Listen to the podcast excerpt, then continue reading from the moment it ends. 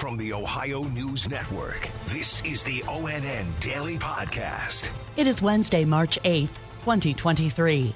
For the Ohio News Network, I'm Kate Burdett.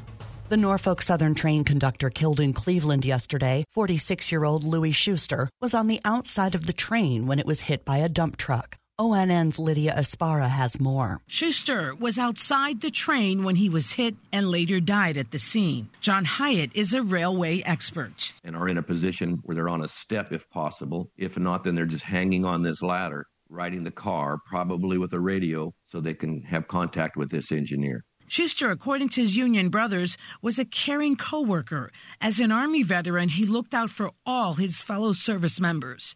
He was caring for his elderly parents and the proud father of his 16 year old son. Lydia Esparra in Cleveland. Yesterday's deadly crash in Cleveland is just the latest in a string of high profile accidents involving the rail company in Ohio, and lawmakers want to know why.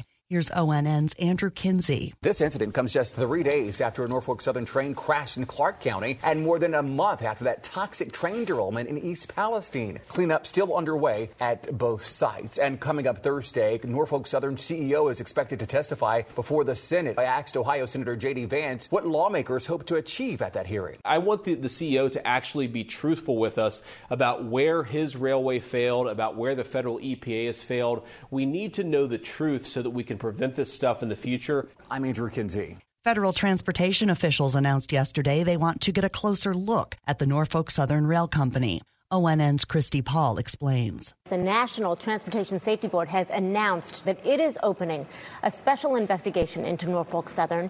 That investigation will specifically focus on the company's organization and safety culture. They have also asked for employee input. I'm Christy Paul. East Palestine residents impacted by the toxic Norfolk Southern train derailment will be given an opportunity to have their questions answered by the Environmental Protection Agency tomorrow. ONN's Betsy Kling in Cleveland has more. The EPA plans to host a resource fair on Thursday. Residents will be given the opportunity to ask questions about the train derailment. The event will take place from 6 to 9 at the high school gym. Federal, state, and local agency officials will all be there helping to answer questions. I'm Betsy Kling. In Northwest Ohio, a former Maumee based pediatrician had his medical license permanently revoked by the Ohio State Medical Board. ONN's Amanda Fay in Toledo has the story. Dr. Gary Gladio's license was revoked in February by the Ohio State Medical Board. Gladio was cited last year for multiple issues with a patient exam and failing to document the prescribing of a controlled substance. You may remember Dr. Gladio made national news when he was cited in October of 1997 for having sex with at least six of his patients' mothers. He argued he shouldn't be punished because he wasn't sleeping with his patients. His license was suspended for two years years when board members argued his actions had emotional impacts on his patients. I'm Amanda Fay. Police in Streetsboro, northeast of Akron, say there have been at least three sextortion cases in recent months in which an adult tricks a teen into sending explicit photos, then demands money to keep them private. A few days ago, Tamia and Timothy Woods lost their only child, 17 year old James, to suicide. We have to save these babies. I don't want nobody to feel how I feel right now. It's overwhelming, you know, to see so many people that he touched. It's a good thing. It, it makes me feel like I did something right. James was described by loved ones as a gifted runner who excelled in cross country and track. Counselors and social workers were sent to his school to support students and staff. In his State of the State address last month, Governor Mike DeWine proposed a state income tax deduction of $2,500 per child. But a policy analyst at a think tank says for some people it means absolutely nothing.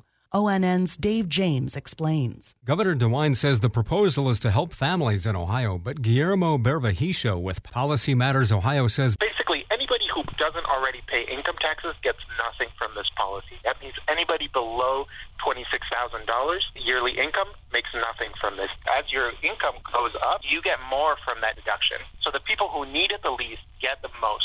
A single parent of one child with a $40,000 income would see just a $69 tax break. Dave James, ONN News. Nobel laureate Toni Morrison, who was born and raised in Lorain, is now forever immortalized on a stamp honoring the prolific writer, editor, scholar, and mentor. ONN's Tracy Townsend reports. Princeton University hosted a series of events yesterday featuring multiple guest speakers, including former President Barack Obama, Michelle Obama, Oprah Winfrey, and the Librarian of Congress, Carla Hayden. The series of events opened with a recording of Morrison reciting words from her 1992 novel Jazz.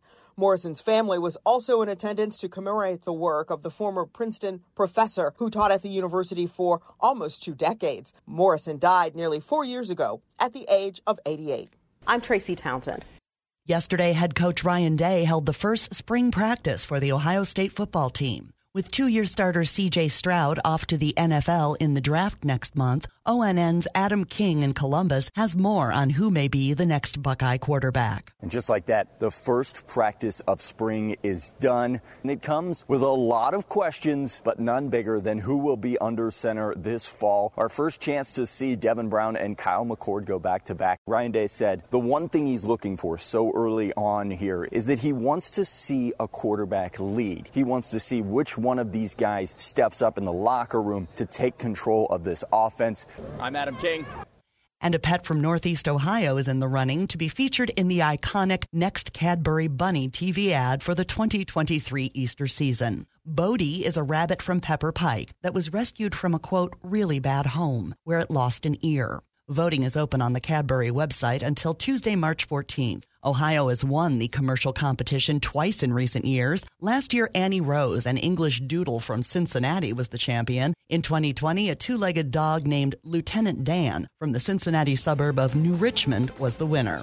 Special thanks to our affiliates WTOL TV in Toledo, WKYC TV in Cleveland, and WBNS TV in Columbus for their contributions to today's podcast. I'm Kate Burdett on the Ohio News Network. This has been the ONN Daily Podcast, a production of Radio Ohio Incorporated on the Ohio News Network.